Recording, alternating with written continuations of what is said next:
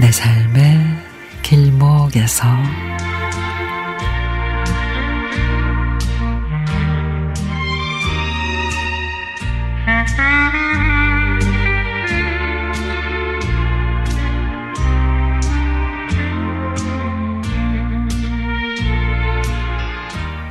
몇 년 전부터 이웃에 있는 편모 가정의 아이를 보살펴주고 있습니다.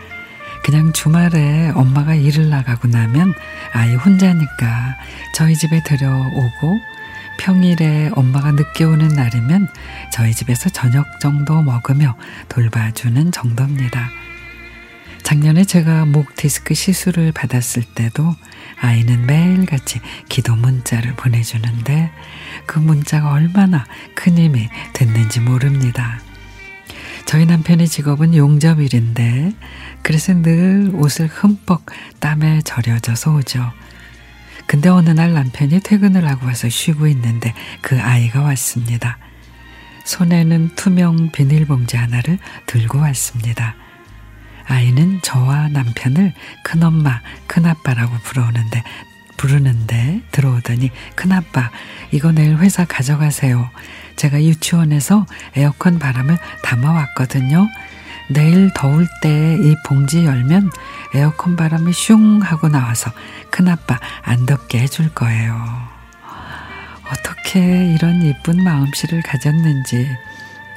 남편은 원래 표현이 좀 서툰 사람인데 소파에서 벌떡 일어나더니 아이를 번쩍 안고 몇 번이나 행가래를 쳐주며 아이고 우리 미나 덕분에 올여름 큰아빠 시원하게 일할 수 있겠다 고맙다 그렇게 아이는 종달새처럼 한참을 떠들다가 갔습니다. 이튿날 남편이 출근을 하다가 다시 들어옵니다. 왜? 그랬더니 아 어제 미나가 준 에어컨 바람 봉지 가지러 왔지. 무뚝뚝하기로 짝이 없는 남편을 우리 미나가 이렇게 바꿔놨네요.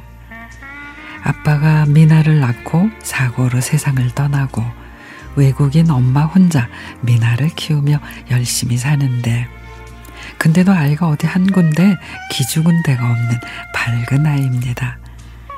미나 엄마가 저렇게 열심히 살아주는데 기특해서 저는 미나가 위험에 처하지 않도록 우리 형편이 허락하는 한 도와주고 있습니다.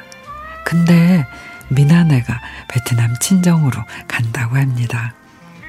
그 말을 듣는데 어찌나 서운하고 일이 손에 안 잡히던지 그동안 정이 들었나 봅니다.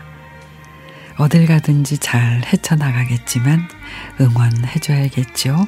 미나야, 그동안 네가 있어서 큰아빠, 큰엄마 많이 즐거웠단다. 사랑해. 우리 미나 베트남 가서도 건강하게 잘 자라길. 그리고 미나 엄마도 친정 가서 고단했던 몸도 마음도 좀 쉬고 그래요. 그동안 타양살이 한다고 고생 많았어요. 파이팅이에요.